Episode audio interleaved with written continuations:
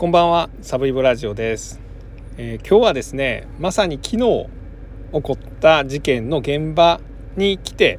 この現場からですね配信をするということをまあ、今日はやってみたいと思います、えー、だから今日は今日だけはあのおはようございます、えー、サムイボラジオです。と言わせていただきます、えー、というのも今日ご紹介する事件は、えー、2023年の4月15日に、えー、和歌山市の雑賀崎漁港で起こった岸田総理暗殺未遂事件についてです。で現在この雑賀崎という港に僕は来てます。で、えー、今の時間はですね、えー、っと翌日の午前9時40分です。事件からだいたい22時間後の、まあ、現場の様子をお話したいと思ってます。でまあ、現場はですねかなりまあまだ物々しい雰囲気が残ってます警察の方たくさんいらっしゃいますしメディアの人もたくさんいます。でそれと同時にですねあの漁港なんで漁師さんもたくさんいらっしゃいます。で実はまあ昨日の事件ですね、まあ、皆さんもよく知っていらっしゃると思うんですけど、まあ、漁師の人が犯人を捕らえたと、まあ、これによって実はあの被害がまあ防げたという部分もあります。でその犯人を取り押さえた漁師さん、まあ、最初に組みかかった人と次に行った人というのがいていたんですけど、まあ、合計で4人ぐらいの漁師さんが犯人を取り押さえたということなんですけど、まあ、その4人の中の1人には話を聞くことができたんで、まあ、その当時の様子なんかも、えーまあ、漁師さんから聞けたところをですねお話したいと思っています。まずはあの事件についてちょっと簡単に、まあ、ほとんど皆さん知っていると思うんですけどまあ、ちょっと簡単にお話しするとですね2023年の4月15日の午前11時27分に、えー、岸田総理がこの和歌山県の雑賀崎というところに選挙の応援演説で来てます。これ衆議院の補欠選挙今度23日に投票が行われる選挙自民党の候補者の応援でやってきました。でこの雑賀崎というのはまあ、和歌山県結構大きいんですけどこの和歌山県の結構左上の方にあります、まあ、大阪からも比較的近い、まあ、大阪市内から車で高速道路使ったらま1時間半かからんかなというところです。昔ねその戦国時代に雑賀州とか、まあ、根頃州とか、まあ、その鉄砲使いの軍団軍勢がいた辺りというふうなところで言われているその雑賀崎です。で、えー、この港の様子はですね、まあ、とっても何ていうんですかねあののどかでで景色がいい港だなという感じです。というのも、えー、これ紀の川がですね、まあ、和歌山の中心を、え、東から西に向かって流れているような感じなんですけど、えー、紀の川が、まあ、この和歌山の海に注ぐあたりにこの雑賀崎というのがあるんですがこの岬、まあ、港の辺りのですね地形がですねかなり高低差があるんですね。でそのまあ切り立った岬があってそれが急にこう海になってるというようなところでこの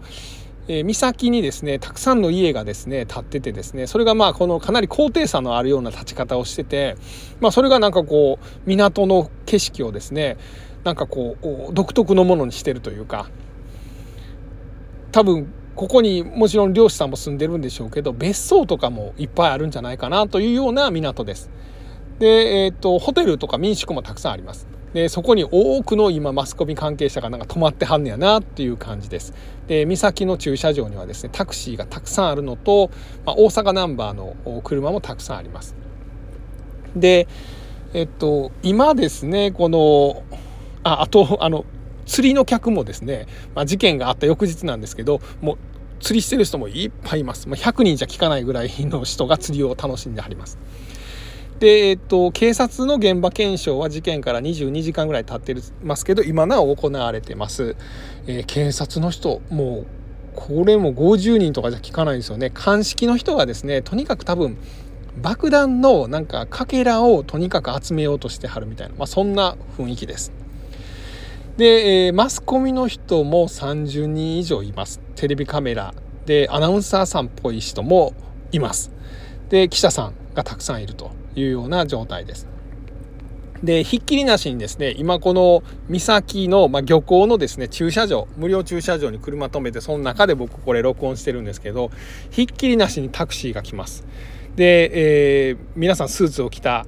あの記者さんとかアナウンサーさんがそこから降りていってるっていうのが、まあ、目の前の景色です。で事件現場もこれ目の前から見えます。えーと、漁港の中にですねまあそのなんだろうなちょっと屋根のある部分があってですねでこれがまあサッカーのグラウンドを一回りちっちゃくしたようなぐらいどれぐらいやろバスケットコートよりは少し広いかなっていうぐらいのところなんですけど、まあ、ここでですね昨日岸田さんが応援演説、まあ、選挙の演説にやってきて、まあ、そこで事件が起こったというところですね。でまずは現場の様子から言いますと岸田さんこんなとこ来んねやというぐらいまあこうなんなんていうかな田舎です。ここまで来るんやというのがこうなんか自民党がですね今、まあ、和歌山のこれ選挙にかけようとしている、まあ、そういう意気込みをある意味感じたところです。で選挙ポスターがもちろん貼ってるんです。で選挙にはですね現在、えー、自民党系とえっと共産系も出てんのかな？ちょっとそこははっきりしてないですけど。であと政治家女子48と元 NHK 党が出てんのと維新が出てるんですけど、えまあ、何が言いたいかというと政治家女子48党はポスターすら貼れてないようなところに岸田さんが来てるという。その選挙ポスターは政治家女子48党は貼られてませんでした。要は組織力がそこまでないんですよね。ポスターを貼りに来るような。なんですけどそこまで自民党は総理大臣を補佐してるっていうのがなんかこう自民党がこの和歌山選挙区にかける意気込みみたいなのを感じます。まあこの辺はねあの事件にあんま直接関係ないんでしょうけど、まあ、要はあの維新系の候補と自民党系の候補がかなり競ってるんで、まあ、岸田さん読んでですね、まあ、なんとか自民を勝たせようという、まあ、そういう意思があるのかなというのはちょっと感じています。で今のまあ雰囲気ですねこのあの現場の雰囲気で言うと規制線がかなりたくさん張られてて現場までは行けません。ただその現場の手前20メーターぐらいのところまでは、えー、僕でも行けるという感じです。でそこの規制線の、ま、こちら側ですかね、えー、にはたくさんのマスコミの人が、ま、カメラもね10台以上ずらっと並んでいて、ま、たくさんの記者さんがいるっていうような状態です。でまさにですねその昨日、まあ、時間軸で言いますと昨日の4月15日土曜日の朝11時17分ぐらいに岸田さんがここに来ました。まあ、漁港があってですね、まあ、そこでまたくさんの聴衆の方が200人ぐらい来てたところに岸田さんが来てまず岸田さんはここの刺身を食べたと。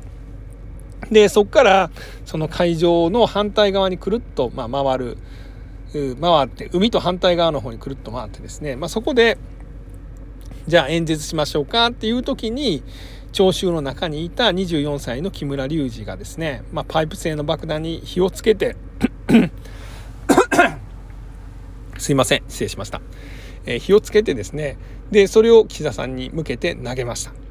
で、えー、これをですねその横にいた SP の人が、えー、この盾のようなものでそのパイプ爆弾を弾きました。で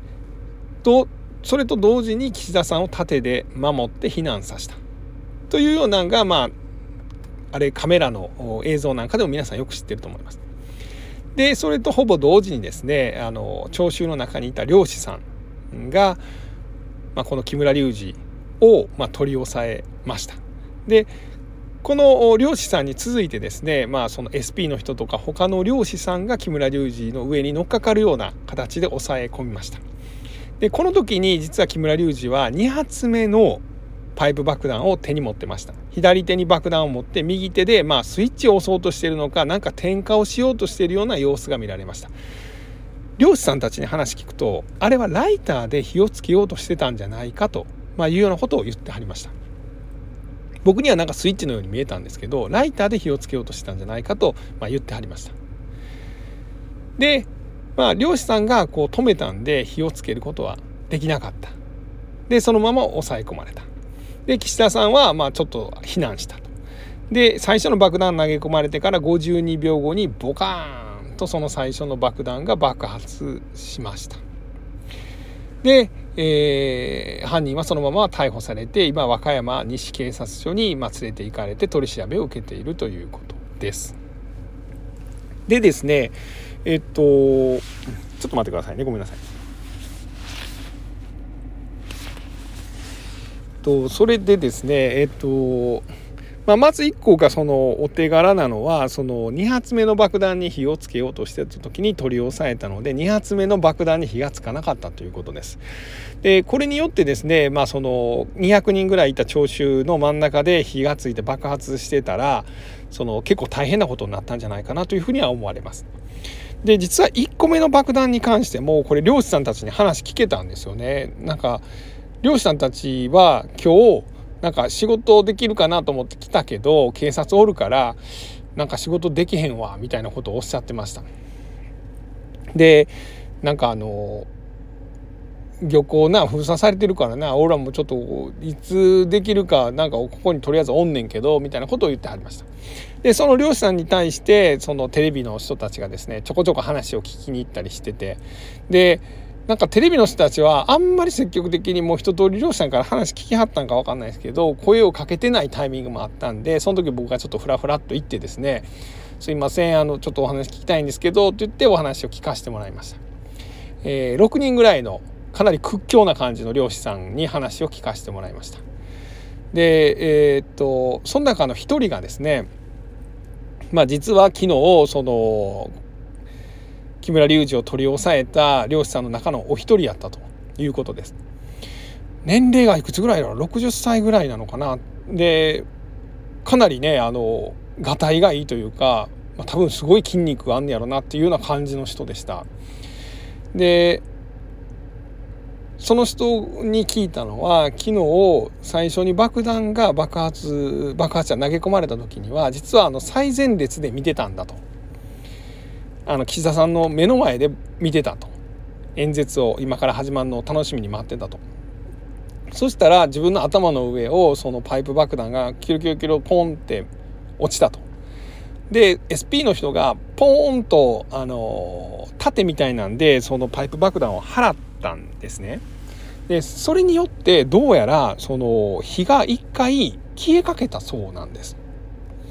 これは漁師さんたちが言うにはですよ。でそれによってその一回火は消えかけたんだけどもう一回こう漁師さんが言うには「イコ」って、まあ、火がまたつき直すような形というか消えかけた火がもう一度なんか勢いよく燃え出してでしばらくして爆発したと。まあ、いうようなことをその中のお一人の漁師さんは言ってはりましたつまり SP の人がパーンって弾かなかったらもっと早く爆発してたかもしれないというような可能性を言ってたということですね。でまあその漁師さんはその SP の人がパーンって払ったらですねパイプ爆弾が自分の足元に来たと。ほんであのその時に警察の人たちもみんなが「下がれ下がれ!」というふうに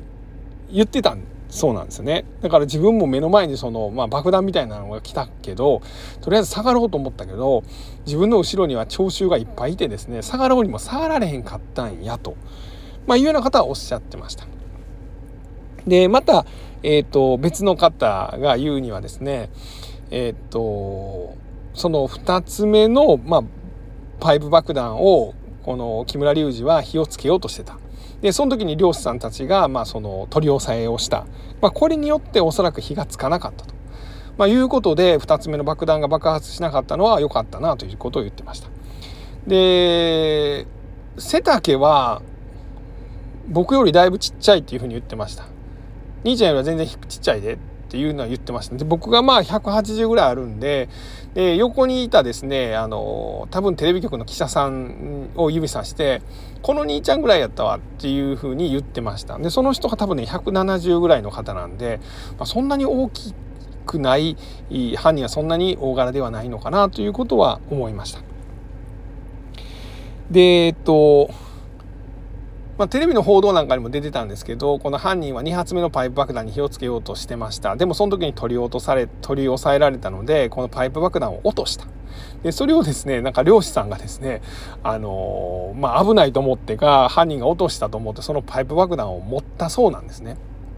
で警察の人が慌てて「いやあかんあかん。それあの持ったあかん」って言ってですね。で漁師さんも「あそうか爆弾やもんな」と思って話したと、まあ、いうようなことはおっしゃってました。でその漁師さんのことをなんか「まー、あ、ちゃん」って言ってたかな？なんかまー、あ、ちゃん持ってもうたんやよなあれはもう危ない言われてほんで「あかんのかあかんのか」言うて取り落としたんや落としたんやみたいなことを言うてました。まあ、とっさのことなんでね皆さんその自分の身の安全を顧みずですねなんかあのそういう行動に出たのかなと。でまあその人たちが言ったんが「いやまー、あ、ちゃんはもしかしたら爆弾危ないからそれあの海に投げようとしたんかな」みたいなことは言ってました。だからもしかしたらそのも爆弾を持ってしまった人はですね、まあ、何も考えず持ってしまったっていう可能性もあるしあの何だったらみんなを守るためにですねその2発目の爆弾を持って、まあ、海に向かって投げようとしたのか、まあ、その辺はちょっと僕には分かんないですけど、まあ、そんな話が今日聞けたということです。でもう一個ですねこれ大変興味深い話なんですけど、まあ、昨日のこの事件の起こった会場では200人ぐらいの聴衆が来てました。でもまあ正直こういうとこに岸田さんが来んねやというふうに驚いたというぐらいのところなんですけどほとんどの人が地元の人やったというふうに思われます。で実際漁師さんたちもそう言ってました。みんななここの地元のやつらが話聞きに来とったんやわと。でやっぱりだからリュック持ってるやつはおらんねやって言ってました。あの画像を見てたらあの犯人の木村隆二はあの白っぽいリュックを背負ってましたよね。で実はもう一人リュック背負ったなんか怪しいやつおったんや。みたいなこと言ってました。でそいつがほんまに目つき悪かったんや。でグルかどうかなんて俺は全然分からへんで。でもずっと見とったらいやなんか変なやつおるなと。俺らはその黒いリュックを持ってた。これあの木下木村隆二じゃないもう一人の男ですね。が黒いリュック持ったやつが怪しいやっちゃなっていうのは言っとったんやって言ってました。でまあ、要は何が言いたいかというとですねあのこの犯人は、えー、まあ、パイプ爆弾を用意して投げたと。でリュックに入れてきたとその爆弾を。でもまあ地元の人たちはほとんどリュック持ってないんでリュック持ってるやつは目立ってたと。で実はリュックを持って目立ってた人間はもう一人おったと。でそれがまあ黒いリュックを持った男で傘を持ってたと。でそいつはひたすら険しい顔してたの。なんかこうみんなを睨みつけるような顔してたと。でなんか傘をですね、まあ、ステッキのように自分の前で、まあ、両手で持ってですねでまあそのずっとその岸田さんのおる方を見てたと。で実は岸田さんは一回反対側に行ってですね刺身食べてまた戻ったんですけどその時も一切振り返れへんかったと。まあ、要はそっち側にカメラが容器あるからあの振り返ってしまうと顔が映るのが嫌やったんちゃうかなと。まあみたいなことはおっしゃってましたで実は警察もそいつを追ってるんちゃうかみたいななんかそんな話は、えー、漁師さんはされてましたでまあその辺まで聞けてですねあのー、ぐらいの時に、まあ、テレビのカメラがダーッと来てですねなんか漁師さんたちにちょっとお話聞かせてくださいってなっちゃったんで僕はもうそれ以上ちょっともうお話は聞けなかったです。で、えっと、それ以外にはですね、今現在、その警察の、まあ、現場検証はまだ続いてます。たくさんの警察の人来てますし、なんかこう、あの、警察の中でもこう指紋とか取り貼るような、そういうなんか特別な人たちもたくさん来てはります。で、あの、現場にはですね、たくさんのこの番号の振られたパネルが置いてます。まあ、あの、1から20ぐらいまであったと思うんですけど、まあ、ここで何が起こってここにどんなものが落ちてみたいな多分そんなんを、え番号を振ってですね今現場検証をやってるというところですね。20番ぐらいありました。でまあおそらく爆弾の破片をですねいろいろ特定していってるんじゃないかというところですね。でまあこの辺のことはちょっと今後分かってくるところと。であとですねその、そんなところかな。うん、今でもねあのたくさんの警察の方が現場検証してるのが見えます。であの実はあの現場のすぐ近くに綺麗なトイレがあるんですね。でこのトイレのところにちょうど規制線が張ってて、まあ、トイレは警察の人にお願いしたらあの使わせてもらえるということで僕もちょっとあのおしっこしたかったんでトイレ行っていいですか？みたいなこと言ったらあのお一人ずつで今一人入ってらっしゃるんでちょっと待ってくださいということでした。でまあしばらく待って使わせてもらいました。とっても綺麗なトイレでした。えー、っとね映像の中でも映ってるトイレなんですけどはい。まあそんなこともちょっとあったということですね。あと何か言い忘れてないかな？ちょっとだけ待ってくださいね。うん。そうだなだからまあ今日聞けたところでへえと思ったのはまあ犯人以外にも怪しいやつがいたというのとえー、っとまあそれ分かんないですよグルかどうかはあの漁師さんたちもグルかどうかなんて俺らには分からんというふうに言ってました。であとはそのおそらく導火線をつけるタイプの爆弾やったんじゃないかということを漁師さんはおっしゃってました。でそれがその SP がパンって払ったことによって火が消えかけた。これによって、えー、爆発のタイミングが遅れたんじゃないかということを漁師さんたちは言ってた、まあ、そうやったとしたらこの SP の人はほんまになおさらお手柄やなというふうには思いました要はそのコンって落ちてパンと払った時に消えかけなかったらすぐに爆発してて、まあ、みんなもこれ岸田さんもそうなんですけど逃げるのがあの逃げるのが遅れて、えー、怪我をしてたんじゃないかと、まあ、いうとこですね。あとはそうですね。あと、まあ、漁師さんたちが言ってたことで、まあ、印象的だったことは、まあ、事件とは直接の関係はないんですけどあの、まあ、漁師さんら今日はこれ仕事できませんね警察調べ続けてたら困りますみたいなこと聞いたらそやなまあまあ困るけどなまあこんなんしゃあないわな、まあ、そもそもこう一国の総理大臣がなわざわざこんなとこまで来てくれて俺らになんか話聞か挨拶してくれた言うのはありがたいし、まあ、それが狙われてもうたしそれはもうちゃんと調べなあかんわな。まあそのそれで仕事な1日2日できへんのもそらしゃあないわ。みたいなことを言ってました。おおすげえな人間できてはるなというのをちょっと感じましたねエピソードとして。